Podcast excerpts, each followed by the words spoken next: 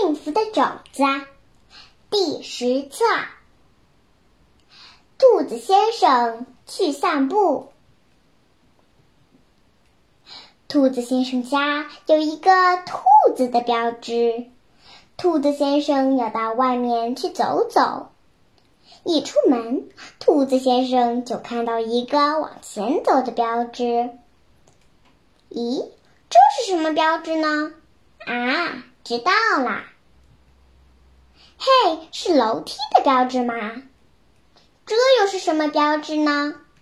嗯，是桥的标志啊。接下来的标志是坏呀！哎呀呀呀呀！原来是小心斜坡的标志。又有一个奇怪的标志，这个也看不懂。原来是摔了一跤，眼泪汪汪的标志呀！现在要回家去呢，还是继续往前走？当然要再往前走喽。那么小心啦，要注意路上的标志哟。是是，知道了。哎呀，刚说完，没看到又有一个标志，小心坑洞。咦，这是什么标志？